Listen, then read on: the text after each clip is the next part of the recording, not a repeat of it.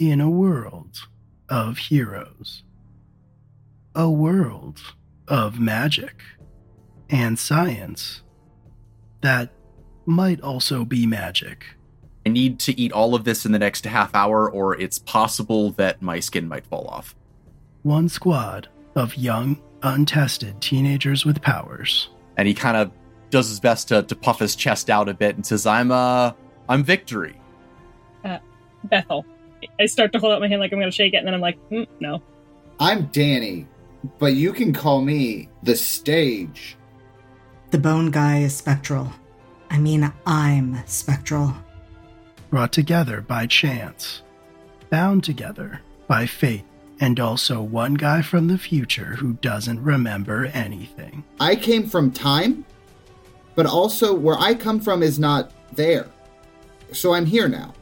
We'll stand together against every trial, You volunteered for this role, and we backed you. every challenge, Sort of dips his head and begins concentrating. And all three of them lift into the air. and every threat. Well, I do kind of know you. Well, not you, you, but the you from where I'm from. And that you, I mean, that you's the most evil motherfucker there is.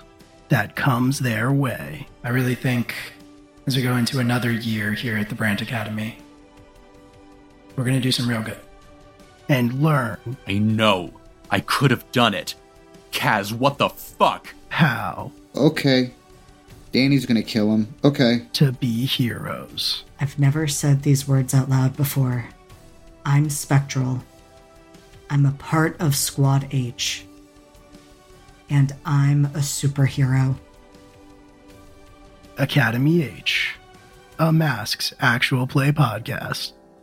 Get it wherever you listen to stuff.